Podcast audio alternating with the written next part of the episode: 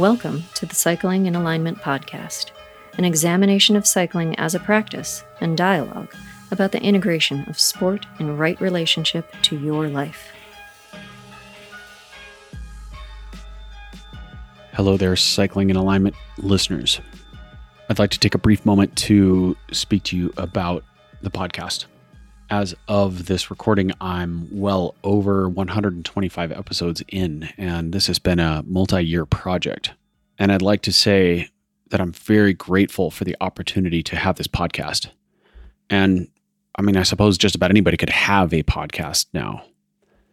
But what I have is an opportunity to really educate people about the things that I've learned and have amazing discussions with so many guests on my pod. And I've got so many more episodes planned in the future. That said, this podcast is a challenge for me. It's a challenge to put it on, to find the time, and it requires financial investment. I've got to pay for an editor, I've got to pay for equipment, I'm paying for software, paying for all the things you have to pay for when you put a podcast out into the world. And I have had financial supporters in the past. Enduro Bearings, namely, has been a great supporter. I've had other supporters as well. But moving forward, I'd like to offer a model in which my audience can show their appreciation directly. After a great amount of consideration and consternation on this topic, I've come to have a model in my mind. The model's really simple. If you have appreciation for the Cycling in Alignment podcast. If you have listened to my episodes and felt that it really has enriched your life, helped you, educated you, perhaps made you think about things from a different perspective, maybe you agreed with me on everything, maybe you agreed with me on just about nothing, but you listened anyway. I can't imagine that's the case, but I suppose it's possible. Maybe you agree with about 89% of what I say, and the other 11% of the time you think I am batshit crazy. In any case, if you would like to express your appreciation for the time, effort, and money that I put into this project, I would be grateful if you would go to my website, colbypierce.com, and click on the podcast page and offer some appreciation in the form of a financial contribution. This will help me offset the cost of this podcast. I may have other financial contributors in the future this isn't a, a closed model by any means, but I do need to find a way to monetize this podcast. I've considered platforms like Patreon and others, but they seem convoluted and complicated. I don't really want to go to a paywall system. I really want to just offer content and teach, educate, uh, discuss, philosophize, have great dialogue with the guests that I'm honored to have on my show. And to do this in the simplest way possible, I just need to push play, push record, that is, and then you push play and get it out there. That's always been one of my methods of operation is keep it as simple as possible and just produce the content. I don't have a goal of growing an audience. My goal is to educate people. And if I do that well, then my audience will grow as a side effect of that. So Another way to offer your appreciation is to share my podcast with other people, to write reviews for me, do all the things, click the stars and make the comments.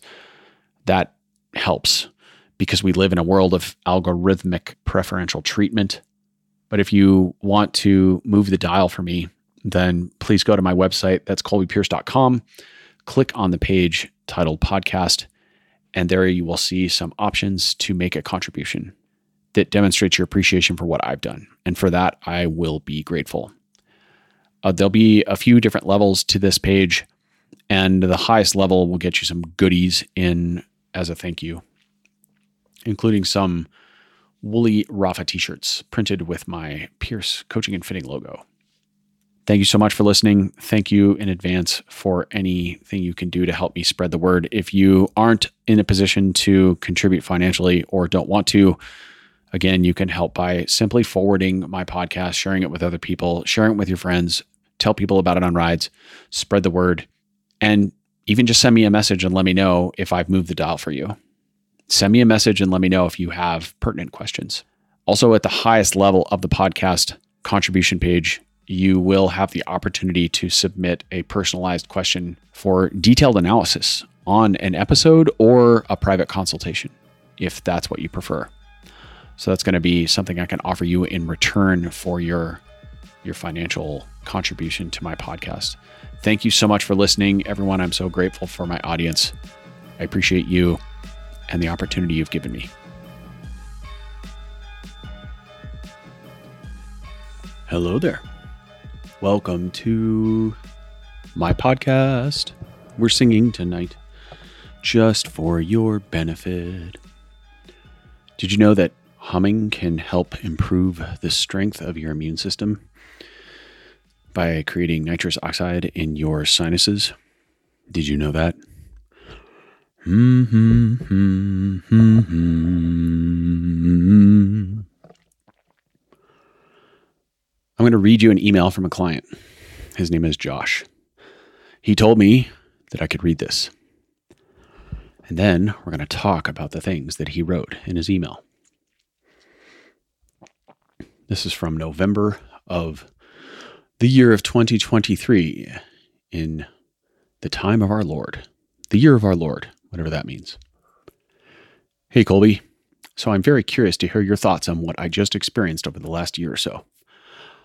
I'm not just typing this to you out of the blue. I've listened to all of your podcasts since you started, and I also had a fit with you in August of 2022. You didn't change much about my position, but the little changes you made made a huge difference, especially some of the mental cues with sitting up straighter, more tilt to my pelvis, and a straighter spine. Anyways, this year I hit a wall as far as training and racing. I heard you mention in your podcast multiple times about guys that get into cycling at a later age, which would be me. I was in my mid 30s when I first got involved in endurance sports. I had always been fit, but up to that point was more of a power lifter and short sprint type athlete, having played football in college and later still lifting weights. I got into in the endurance realm while going through a horrible divorce and needing a stress outlet. It worked amazing for that. I've always been competitive, so it filled that void as well. Fast forward to now, and I completely unraveled this year, both mentally and physically. I've heard you mention the same scenario many times on your podcast how athletes get started in the sport to escape something else going on in their life. I'm going to pause there and just comment this is correct. Often, the athletes that I encounter in endurance sports are running from something in their own lives, and they're doing so in the form of sport, perhaps literally, perhaps metaphorically. Their world comes crashing down when inevitably they run so hard that they begin to break their bodies. Returning to Josh's email. They get fitter and faster, and everything is going great until they begin to fall back down the other side of that mountain. Long story short, I love training. I always have. I'm 41 years old now, and as I look back, I realize that I've always enjoyed training more than participating in the event I'm actually training for. I've come to the conclusion that I enjoy the process more than the outcome, which can be great in a way because that outcome doesn't make or break me. The problem is, I love the discipline that comes with structured training and pushing through the hard days and the hard workouts. I never miss my workouts on my plan ever. I've always taken pride in that. A lot of it stems back to when I was young. I was reading a book about a football player I really looked up to. Looked up to. He said, you have to go out and train on the days you don't feel like it. It's easy to train on the days you're motivated to, but the days you don't feel like it are the days you absolutely must push through. So that's always been my mindset. That's a very interesting perspective. Uh, superficially, it sounds like a classic Rocky motivation, right? Get out of bed and go ride your bike on the day where it's raining, and then you'll be ahead of the guy or the gal who didn't get out of bed to ride their bike when it was raining uh, go get on the trainer and ride Zwift at 4:30 in the morning when your competitors are sleeping in or eating pancakes. Go to the gym at 8:30 at night after a long day at work when your competitors would likewise be at home watching TV, uh, watching Thanos try to destroy the universe for the ninth time. And just like so many ideas, it seems like a good idea at the time, right? What's the problem with this mentality? Well, a problem with this mentality. I'll, I'll try to word this carefully as I usually do. I select my words with consciousness because I don't want to make blanket statements about things and I don't want to paint over things with a veneer. We have too much of that in the world currently. We need less of that. We need more depth. We need more drilling into. We need greater understanding. So, this mentality I will argue isn't good or bad. It's simply a perspective someone has on life. And they're holding a value, right? This value is that hard work is good and that you have to work on days when you don't want to work. And of course, there are times when that can benefit you, and then there are times where that'll shoot you in the foot. And the times where it might shoot you in the foot are times when you're really, truly exhausted and you need a break. And the challenge with this type of mentality is that it doesn't allow for rhythm or seasonality. It doesn't allow for the truth, the natural law of biological oscillators, which is a fractal pattern. So everything in your body oscillates on a natural rhythm. Every single cell, every heartbeat, every breath rate, every menstrual cycle, every lunar cycle, every circadian, ultradian annual rhythm, these all oscillate like a pendulum. And like any cycle, there must be oscillation on either end. And the average is in the middle, but we must travel to either end to continually define the middle. Also, we must go from one end to the other in order to bring balance back to the opposite side. This is also represented in a yin yang symbol. It's a it's a truth. It's the most fundamental truth in the entire universe, arguably. So, this mentality simply tries to ignore that natural law. It tries to put human strength ahead of natural strength. And the mechanism by which this happens is the ego. The ego supposes that it can, through an act of will, overcome natural law and this is incorrect. It's also natural to do so, and to have that struggle is part of being a person. But inevitably, balance will have to be restored. It's just like the old Love and Rocket song. You cannot go against nature because if you do go against nature, it's part of nature too. I will resist the very strong temptation to sing that verse to you at the moment. You've already had enough of my singing. Back to the email. So now skip to the present. My favorite race every year is a fall marathon mountain bike race in the southeastern United States. It's always the second week of October. The leaves are turning, the temperatures are dropping, and it's such a fun race and more importantly, a fun weekend. It's like my Christmas every year. This year, I noticed my motivation took a nosedive about mid July. So, middle July, second week of October, I'm not a math whiz, but that's quite a, a big block of time. I was just not excited to train like usual. My numbers were still good, so I kept pushing through. Looking back on it now, I realized that I could still hit the numbers, but was taking a lot it was taking a lot more out of me. It was taking a lot more out of me to do so. I did a 3 a big 3-day block in Bentonville, Arkansas 2 weeks before the race where I completely destroyed myself. The plan was then to do a two week taper before the race, and I would be ready to rock. I used this same strategy last year and had one of my best races ever. I'll just make a brief pause and comment there. This is a very common line of thought in my experience. When athletes have a successful formula, they tend to make the same bet. And just as assuming that your bike fit will never change, or that the same pair of shoes will be comfortable on your feet for your entire career or saddle. This is probably erroneous logic. It could work. You might be able to pull off the same training block.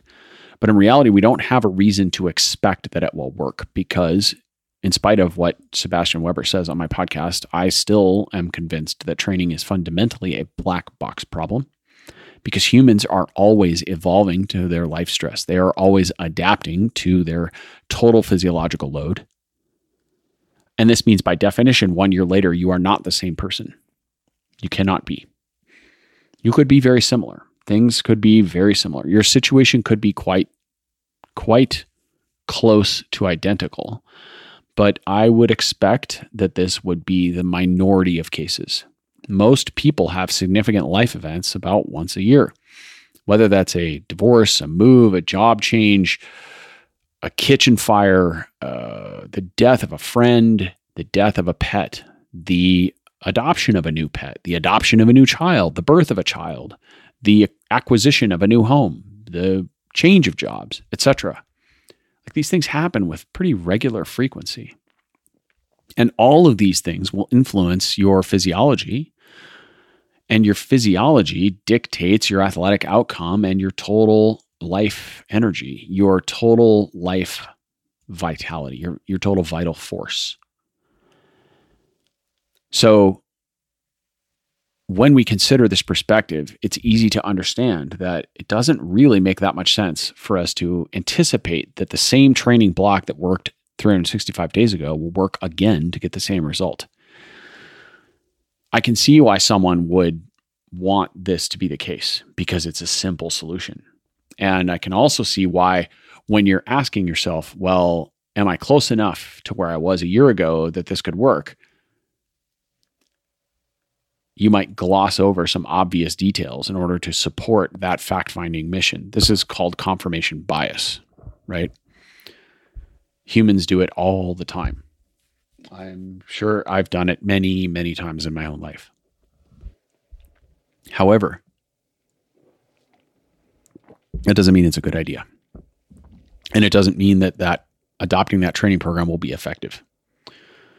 So the best way to figure out or have an intuition, an instinct in training is to empty yourself and then follow the first rule of athletics. My primary rule when you decide to be an athlete and you embark on the athletic journey, you take your first step in that adventure, the first rule, the most important rule, is simply to know thyself. And that means continually know thyself. That means an ongoing assessment and understanding of your own physiological load, your own stresses, your own health, your own status, your own phenotype, your evolving phenotype. My phenotype evolved multiple times during my race career to actually pretty crazy extremes. I'll tell you that story someday if you want to hear it. Back to the email. Rewinding two sentences. The plan was then to do a two week taper before the race and be ready to rock. I used this same strategy last year and had one of my best races ever. Throughout the two week taper, I actually started feeling horrible. That's pretty unusual. That means most likely that the training camp that was incurred in Bentonville before the taper was really quite deep and dug a hole, a pretty solid hole. It got worse and worse as the race drew closer. By the time I was driving to the race on Friday to pre ride, I didn't even want to race. I had major anxiety, which I had never, ever had in my life. So, this is the first comment in the email, which clues us into something beyond the physical. Uh, it's not the first, but it's a major signpost. And anxiety is a much different word than being tired, being smashed, training hard, obliteration, these types of things. It's the first signpost that really points us towards the relationship between the psyche and the physical outcome of the body. And this relationship is inextricably interwoven and must be respected and understood. I had major anxiety, which I had never had in my life. I actually thought I was having a damn mental breakdown. I was extremely irritable, having a hard time focusing, emotional, and had a constant sense of being overwhelmed. My sympathetic nervous system was constantly on. I couldn't control it. I made myself do the race and felt awful the entire time. My result was actually pretty good, landing on the podium, but the amount of mental and physical energy it took to get through the race was insane. It was one of the most miserable 4.5 hours of my life. So that's pretty insightful. In spite of this anxiety attack, or experience, Josh opted to continue with the race, to, to start the race, and managed still to pull out a major, um, a high level athletic performance, we'll say. My result was actually pretty good, landing on the podium, he said. So, even with these obstacles and events that are occurring going into the race for months and weeks heading into the race, Josh's course remained the same. What I'm getting, what I'm pointing out is somewhat trite, perhaps, or obvious. Uh, I'm not trying to speak in platitudes, but all I'm saying is that in spite of the fact that Josh was experiencing major difficulty, he opted to keep going. Nothing changed his behavior. He simply did what he was there to do, which was get on the bike and go race. Okay, back to the email. All I wanted to do was cross the finish line and get it over with. I continued to struggle with the anxiety and moments of hypersensitivity to light, sounds, emotions, etc. It was awful.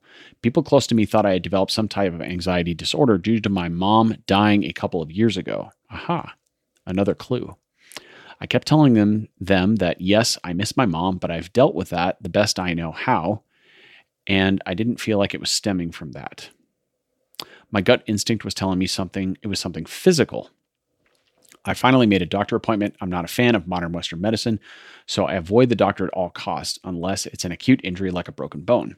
He ran blood work, and my testosterone levels were crazy low. My overall testosterone was well over under 300 nanograms per deciliter, but my doctor told me the more important number was my free testosterone. It should have been up close to 200, and it was 38. My gut was right. Now, that's an interesting statement. I immediately felt some relief for feeling validated in my thinking of what was going on.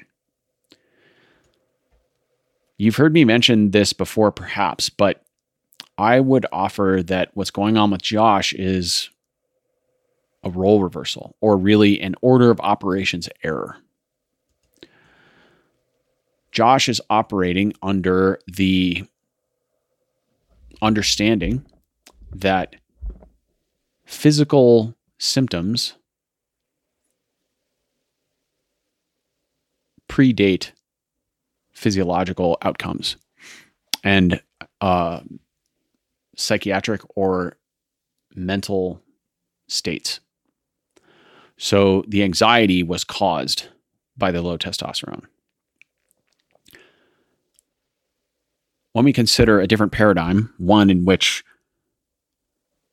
the psyche is actually manifesting our physicality, then those orders are reversed.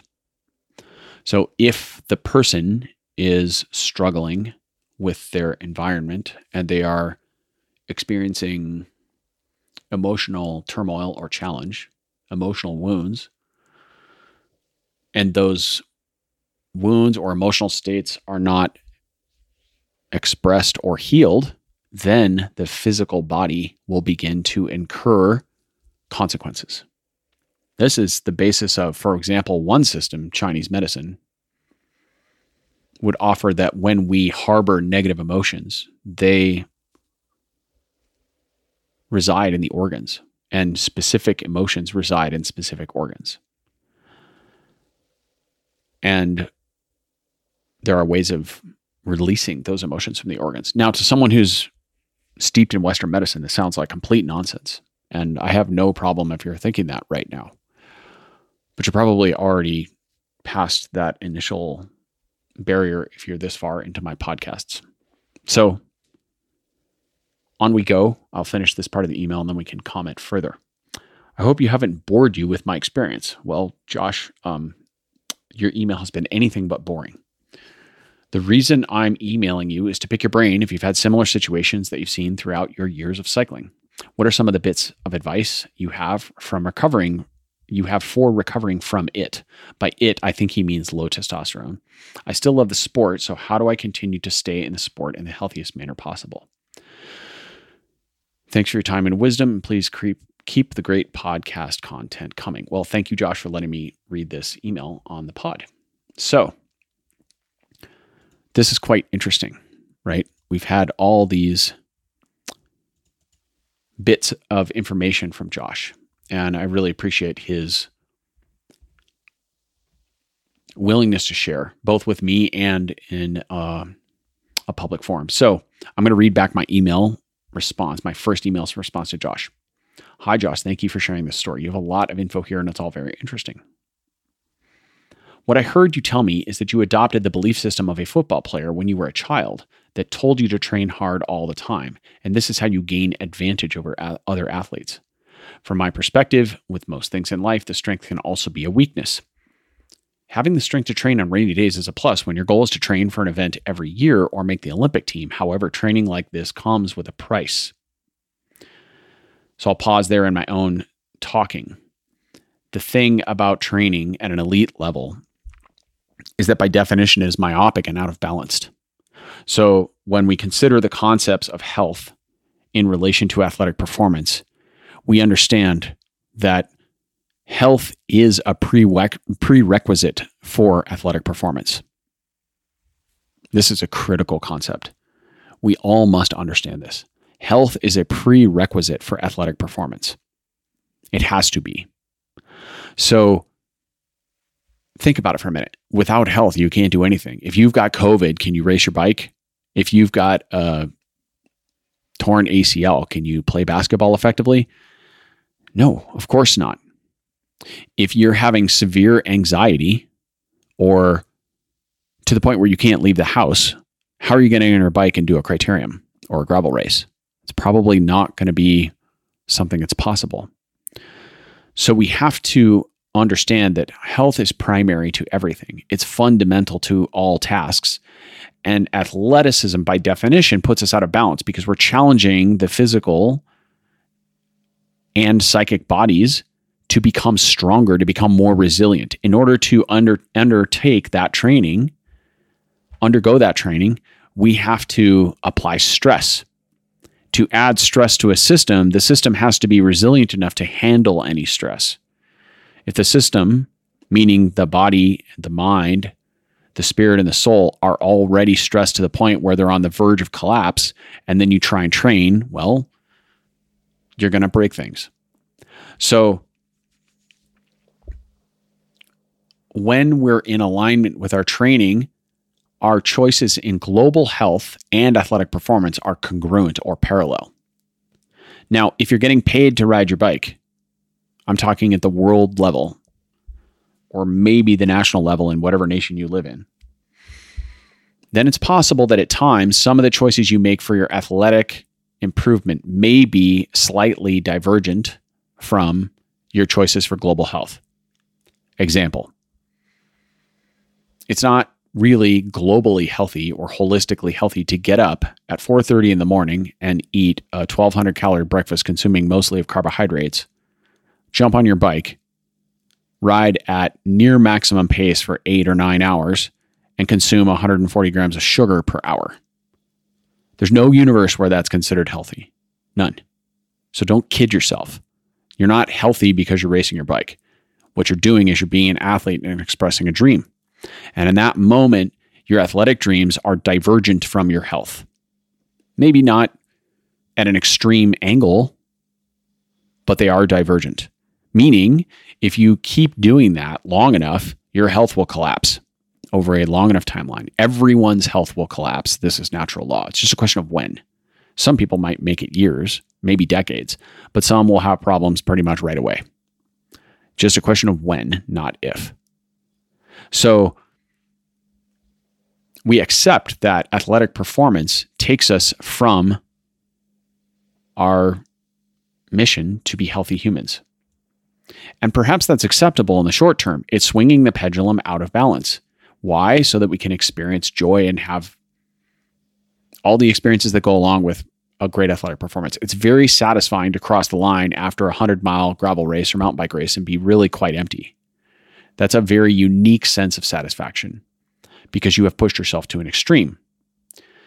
The challenge comes when we tell ourselves that we have to do this all the time to be prepared for competition. Or in Josh's case, we don't even really care that much about the competition. We just tell us that we have to do this all the time in preparation for what? What is Josh preparing for? What is he enduring? That's the real question. Okay, back to my response. Humans are not evolved to push super hard in endurance events week after week, year after year. Threshold is a man made construct, it has no value in nature. Think about this for a minute. When are you ever at threshold in a natural scenario? Tribal man fights a bear, takes three minutes, tops, tops, probably more like 28 seconds. I mean, have you ever seen the Instagram channel Nature is Metal? Watch some of the bear videos on there, and you will get an understanding firsthand of how insanely powerful a bear is. We have no chance against those animals, none if they decide to eat us or maim us, maul us. When else is man a threshold? Well, we're persistence hunters. We're made to walk and maybe jog and then track an animal herd for hours and hours until they fall over at 3:30 in the afternoon in the heat of the day and us with our sweat glands and big tracking brains can walk right up to them and stab them in the face with a spear that we made with our opposable thumbs. Right? Maybe you could argue we're at threshold if another tribe attacks our tribe for what, 12 minutes? Like that type of battle didn't take very long, probably. So primitive man didn't go running up the side of a mountain at threshold. They didn't do a marathon at threshold. They didn't ride their bike for 112 miles. They didn't do a gravel race. So threshold, I'll say it again, is a man made construct that has no value in nature. It is an artifice of competitive culture. And as Terence McKenna said, culture is not a healthy thing. There are a lot of things I love about culture, but I mean, he's inarguably right. There is no natural event where you would run for 90 minutes as fast as you can. And this type of work takes an extraordinary toll on the body. It stresses the joints, the mitochondria, and the hormonal system tremendously.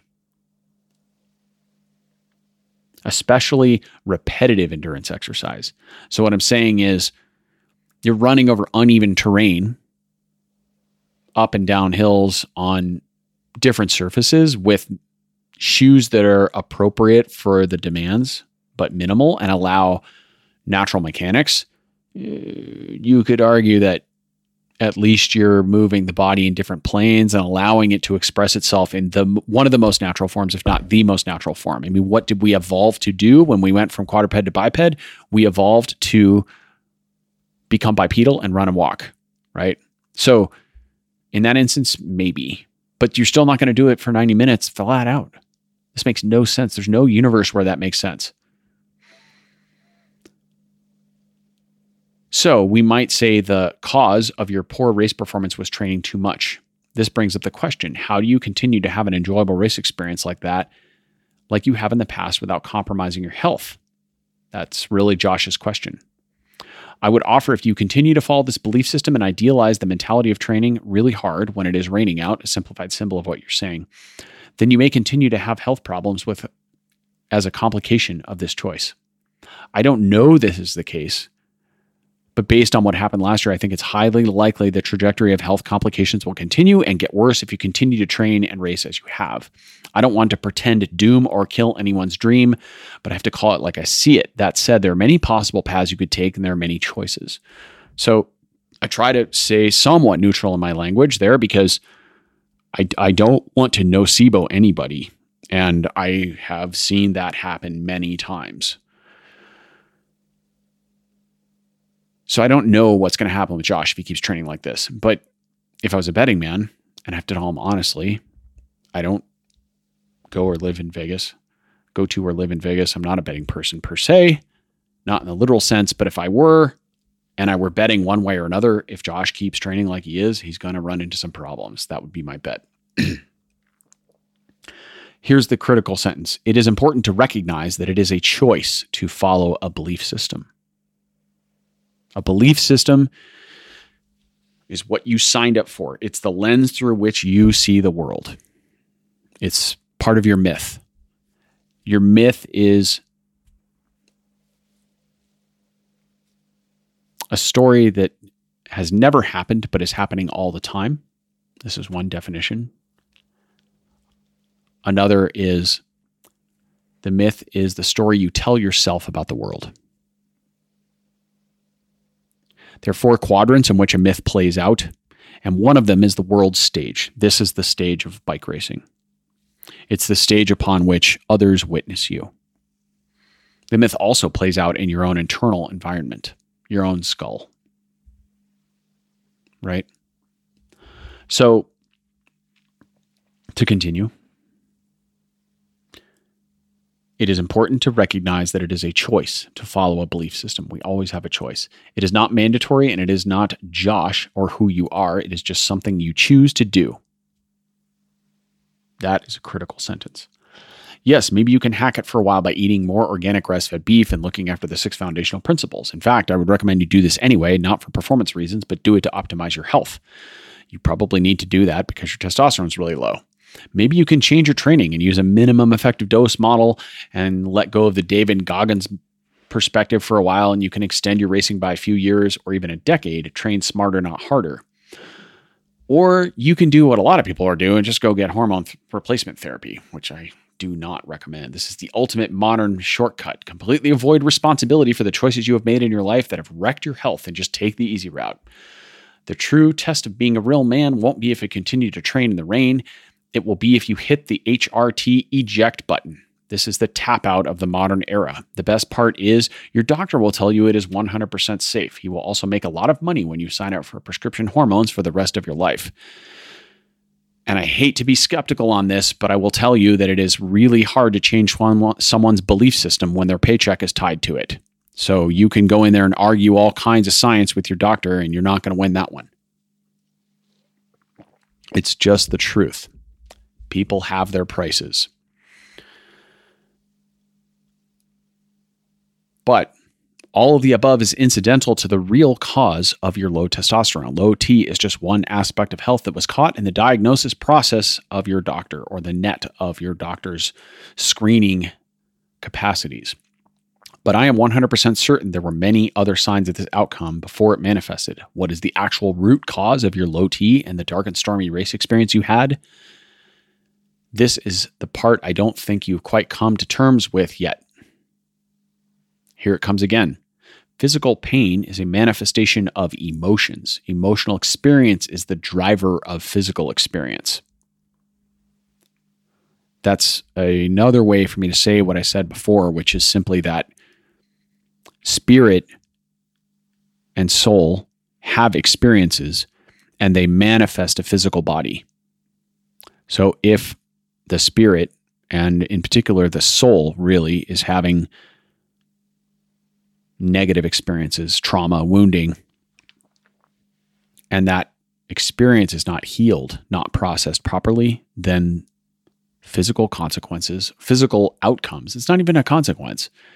It's simply the result of the soul having that experience. That's all it is. It's the manifestation. And that word is super hippy dippy in charge right now. But man, you just got to deal with it.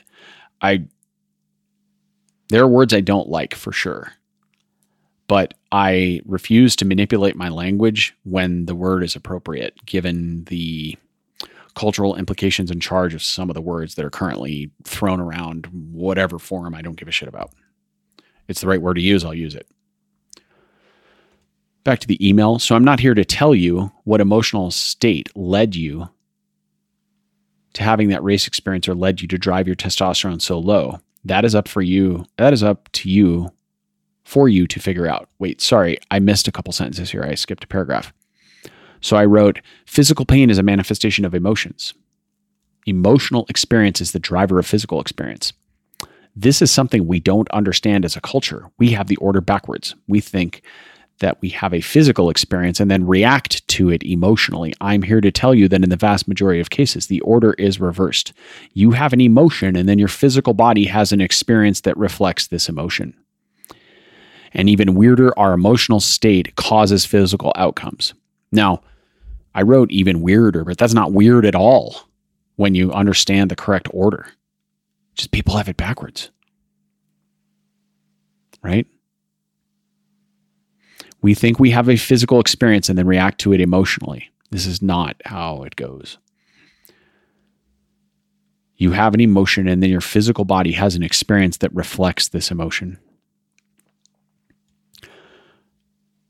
So, I'm not here to tell you what emotional state led you to having the race experience. or led you to drive your T so low? Note how I phrased that led you to drive your T so low. That is up for you to figure out. But from my view, this is what happened. If you agree, I recommend that you sit under a tall tree for a while and think about it and figure out exactly what it is you are feeling that resulted in that whole thing happening. Think about the big things job, marriage, kids, your legacy, your mom, your dad, and your relationship with God, whatever God means to you. Buddha, Allah, plants, Gaia. I don't, I don't care what word you want to give it. Actually, it's technically ineffable anyway. True God, true source is that which cannot be described. So to put a word on it is to limit it by definition, which you cannot do. I hope you find this helpful. Then I asked Josh if we could have this conversation on the pod, and he consented. Okay. So, one more response from Josh. Hey, Colby, I greatly appreciate your detailed response. I agree with you 100% on this negative outcome being a culmination of many things. As I mentioned in the previous email, I got into endurance sports after going through a horrible divorce. That was in 2017. Horrible would be an understatement. So here we get an insight into some of the trauma this man's been through, and it is not insignificant. She was sentenced to 25 years in prison for poisoning her eight year old son, my stepson. She was diagnosed by a court appointed psychiatrist with Munchausen syndrome. That was a living hell for over three straight years. But I will say, when it was all over, it was an enormous weight lifted off my shoulders immediately. At that point, I didn't take anything for granted and started living life at 1,000 miles per hour. So take a moment to just consider that. That's an absolutely insane life trajectory to have to deal with that. And I've met some people who have gone through some real trauma. And I'll say that it's stories like this that make you make me realize and remember that there are things that are worse than death. So it it makes me take a moment to have pause and have gratitude for the all the things that I'm blessed with in my life, of which there are many. But this is unquestionably trauma. And what I will point out is he says it right here in the last sentence. At that point, I didn't take anything for granted. Here's the important part and started living life at 1,000 miles per hour. Quote, with an exclamation point. This tells us everything we need to know. I'm not a psychoanalyst. I'm not a psychiatrist. Full disclaimer, not a doctor, don't play one on the internet. But to me, what this says is after three years of basically being tortured in jail, you get out and what do you do? You sprint just because of your freedom, but you also sprint to get away from where you were. You don't look at it, you don't acknowledge it, you don't see it in the rearview mirror. You do not take time to process it. You don't take time to sit in the crucible because you've been in a crucible for a while. But there's something about trauma, and again, I'm not a trauma expert. There's something about trauma where when you're going through it, it might be extremely painful, extremely uncomfortable. Then, once that experience is over and you regain a sense of equilibrium or equanimity, in order to heal, we must look in the rearview mirror and then from that place of equanimity, reprocess that trauma. Now, reprocess is a word that makes me slightly uncomfortable in this context because I don't believe that endlessly talking about your trauma will resolve it. I think there's more to it than that. And there are a lot of techniques involved in trauma work that are quite nuanced. And some of them are quite new in that world and unusual. In fact, my wife's studying many of them at the moment. So I'm I'm sort of aware of what I'm not aware of here because I haven't studied this extensively, but I know that the old punch dance out your rage, punch a pillow kind of thing tends to not bring resolution for many people who have experienced this level of trauma. But I will say we have to turn around and look in the rearview mirror and see that trauma from a place where we are now, we have more of a baseline of equilibrium, of centeredness. We have to because the only way to heal something is to fully accept it. And I, from what I'm reading here, Josh never took the time to do that. He just ran away from it. And he ran all the way into bike racing. You see what I'm saying? Uh, so, okay, after we're living life at a thousand miles an hour, I started having some success in racing due to my dedication and discipline. Yeah. When you're running from a giant nuclear explosion, you can run really fast. I was up every morning at 4 a.m. Yeah. Because from 4 to 6 is when you get your REM sleep and you do your deepest dreaming. And dreams are messages from the deep. Dreaming is when your subconscious communicates with you. So when you're up at 4 a.m., you're skipping that chapter of sleep. You're not even opening it. And this is certain to cause long term consequences. Because what do you do when you're left to your own devices? When, when we're not stressed and we're not running from something, we normally have REM sleep. So we know it's part of natural cycle. I was up every morning at 4 a.m. and on the bike by 4:15, knocking out my training session for the day. On Tuesdays and Fridays, I would throw in a strength session after work. I began structured training with Trainer Road and immediately realized that I would be get really strong really fast and then turn to shit shortly after feeling so great. I have a degree in exercise physiology. So I started digging into science of endurance training. I couldn't believe how much intensity was in the trainer road after reading about most training programs. That's also an insightful sentence. I'm going to read it again. I couldn't believe how much intensity was in Trainer Road after reading about most training programs. I'm just going to leave that one there. So in 2020, I decided to increase my volume with a ton of easy endurance riding through the winter. I built up a huge base, started to sprinkle in a little intensity, had the best race of my life by total mistake that spring. That wasn't by mistake, Josh. It was a 70 mile gravel race. I was in the lead group of about 10 and I attacked at the midpoint because I knew we had a tailwind the whole way to the finish line. By I'm a 185 pound guy with a diesel engine, so I figured it was my best shot. I held on the gas for over 30 minutes before I looked back and there was nobody in sight. Interesting. That sentence, even there, this might sound like I'm reaching for for something, but you rode as hard as you could for 30 minutes and didn't look back to see if there was someone on your wheel once. That is the literal manifestation of you hitting the ground running at a thousand miles an hour after this divorce. That's the physical manifestation of the same thing. I ended up beating second place by 10 minutes at the point I was convinced that high volume was the way to go. But at the same time, I started having some physical problems I had never experienced before. Both my hips started hurting, and I had a sharp pain on the lateral side of my right foot. These symptoms were the reason I eventually contacted you for a bike fit. A year prior to these symptoms, I lost my grandma. She was 85 and lived a great long life, but it was still hard because we were extremely close.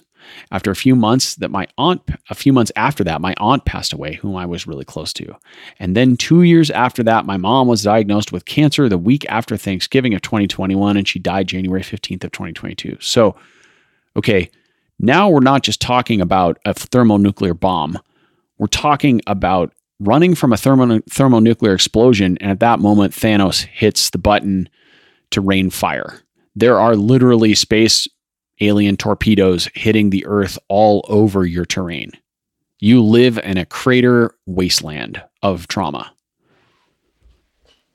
I come from an extremely close family, the type of family that gets together for a dinner a couple times per month, no matter what. And my mom was the mortar that held all of that together. So it changed the entire dynamic of our family when she passed away. There's another mortar right there.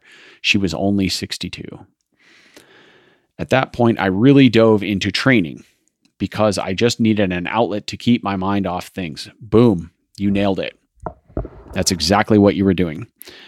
At that time, the same at the same time, the company I was working for made some management changes that turned my work life into hell.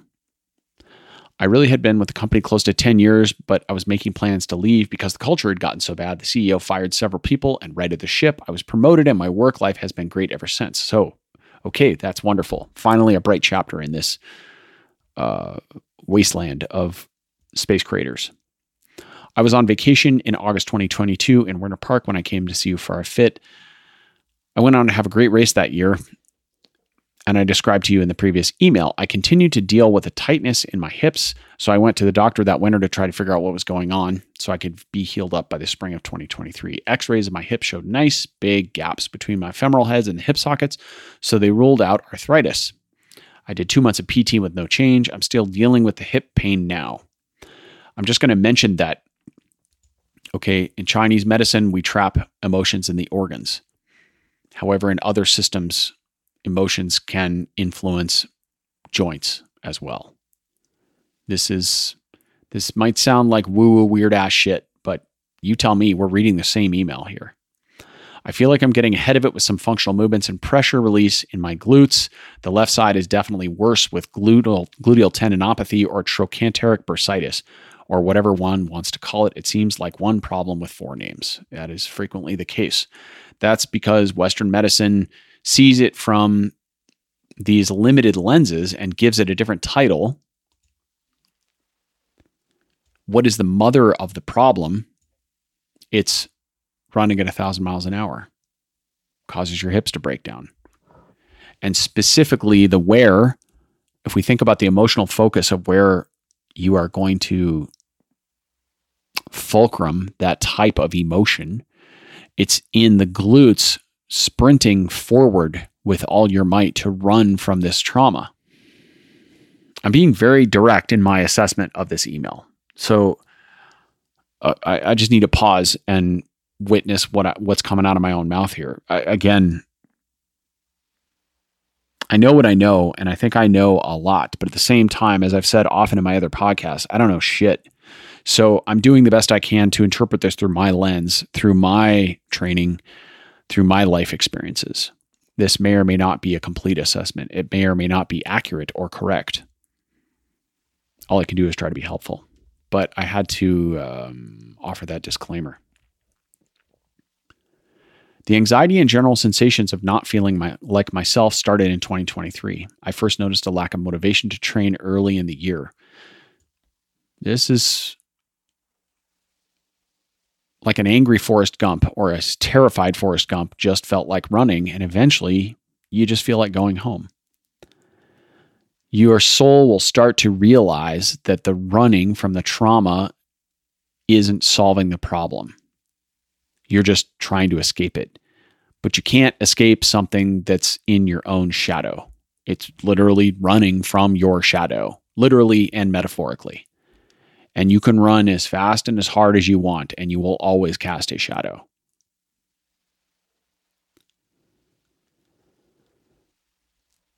I pushed through it because that's what I've always done. Yes, autopilot. In hindsight, I can see multiple red flags. My legs were constantly sore and weak. Side note if this describes you, I would invite you to re examine your motivations and your training load. I was hitting all my numbers on the bike, but RPE was through the roof. Sounds like a perfect setup to prove to yourself how tough you are.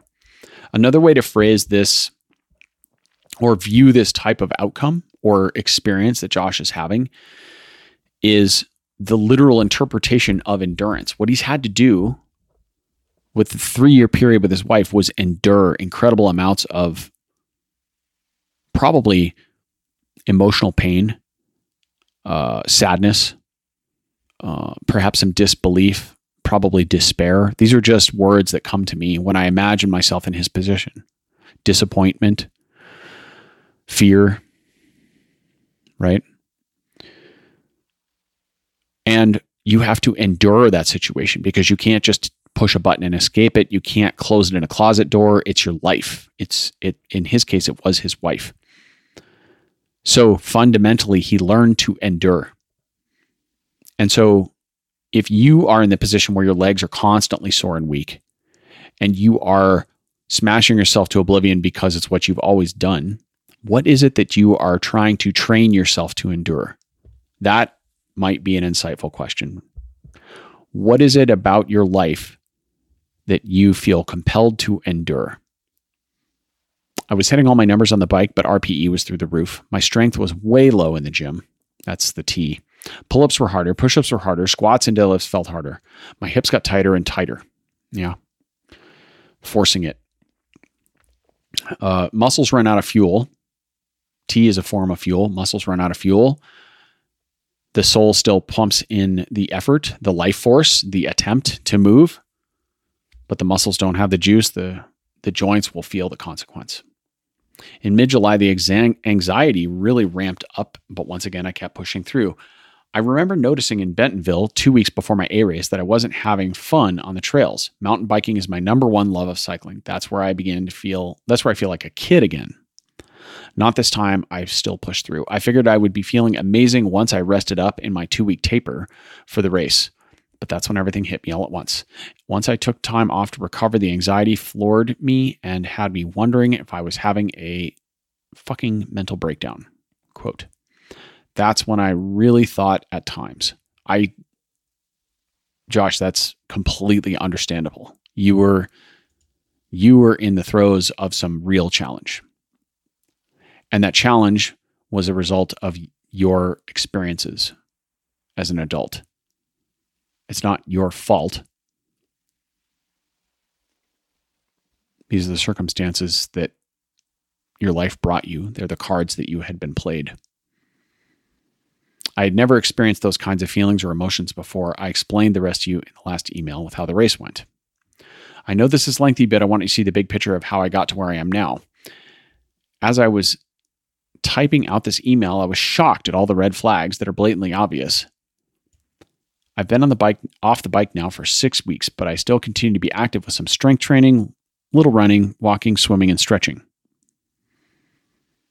That's quite a bit of activity from the sounds of it. I've cut out all sugar in my diet. That's excellent. And I'm eating extremely clean. I've increased my healthy fats and protein and de- decreased carb consumption drastically. Hmm. Uh, I'm going to take just a moment to point something out here in about 1972, red meat was the devil. In 1989, fat was evil, and we ended up with fat free pizza. In the 80s, bell bottom jeans were the shit. Right now, then in the early thousands, knots, the knots, skinny jeans came back in.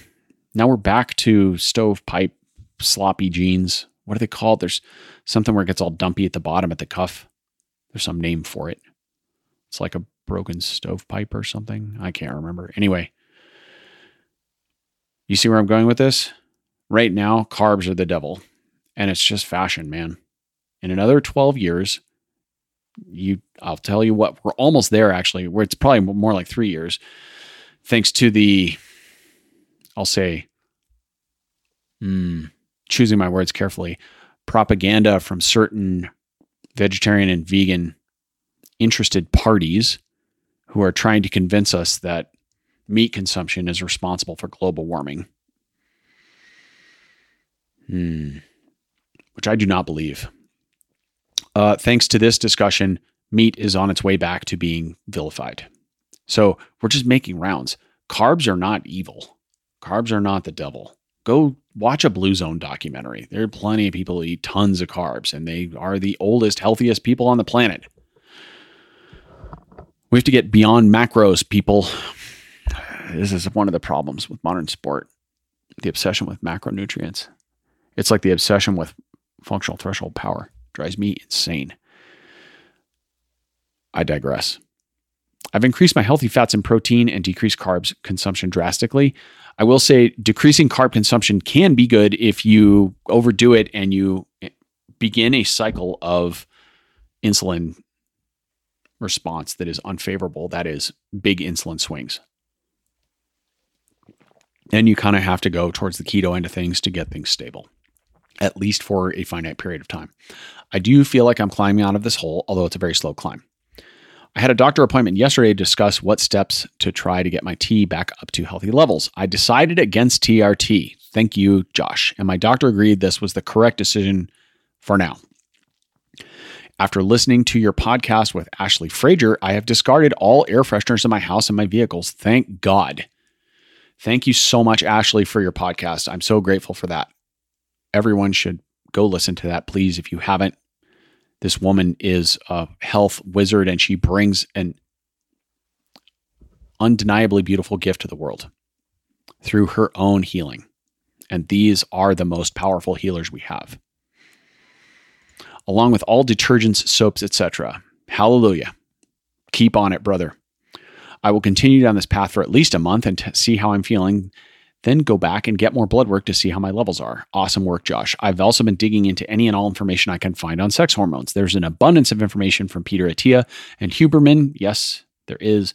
I really respect both of those guys and trust their opinions. I think they can be good sources as well. That said, I think both of them, in my opinion, are worships are worshippers of the altar of science. They've signed up hook, line, and sinker, and I say that that comes across pretty harsh. I think Peter needs a bit more feeling in his life. That's just my personal opinion. Feel free to disregard that. It's really not relevant to this discussion. Once again, Colby, thank you for your time and insight you have into my journey as I try to navigate through this. You're welcome, Josh. I hope I was helpful. I don't mind at all if you share my story with others on you, uh, with others, or on your podcast. Thank you again. I think it would be very beneficial for others to learn from. I agree. It has been an eye opening experience for me for sure. I never would have thought I would be in this position feeling the way I do, both mentally and physically. A strong type A alpha male has been ex- as as a strong type A alpha male, it has been very hard on me. But on the bright side, it has humbled me and also made me much more empathetic to people going through anxiety or depression.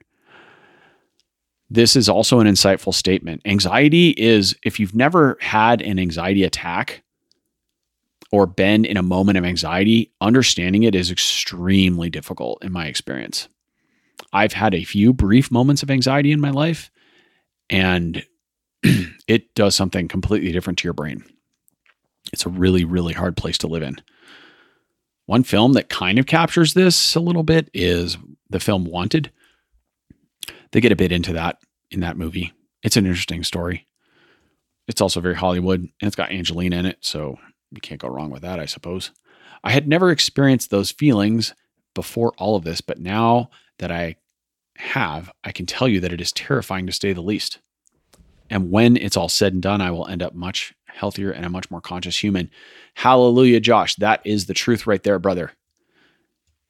Let me remind you that out of the most challenging cauldrons come the most precious diamonds, meaning as a cheesy cat poster analogy. And you go through hardship and you survive and you come out with some skills. You come out with some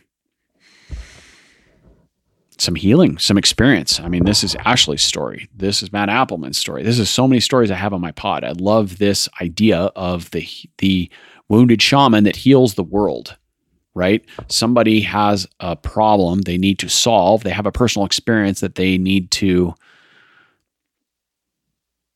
process and heal. And they do this. And in some cases, it even produces a product or a method that helps other people heal their trauma. And this is beautiful. This is how we help each other. This is how we help other people be better people. So I really hope you found this journey to be insightful or helpful. And perhaps it's led you to some insight in your own trauma, your own life experience. I did write Josh back one more time and I mentioned to him one thing, one sentence I'll read. I would say what you've described sounds like an addiction. That's referring to his exercise tendencies. And as one of my teachers has defined an addiction, it is any repeated behavior that does not produce a desirable outcome. That you can apply this to anything coffee, bike riding, chocolate, sex, porn, sugar, video games.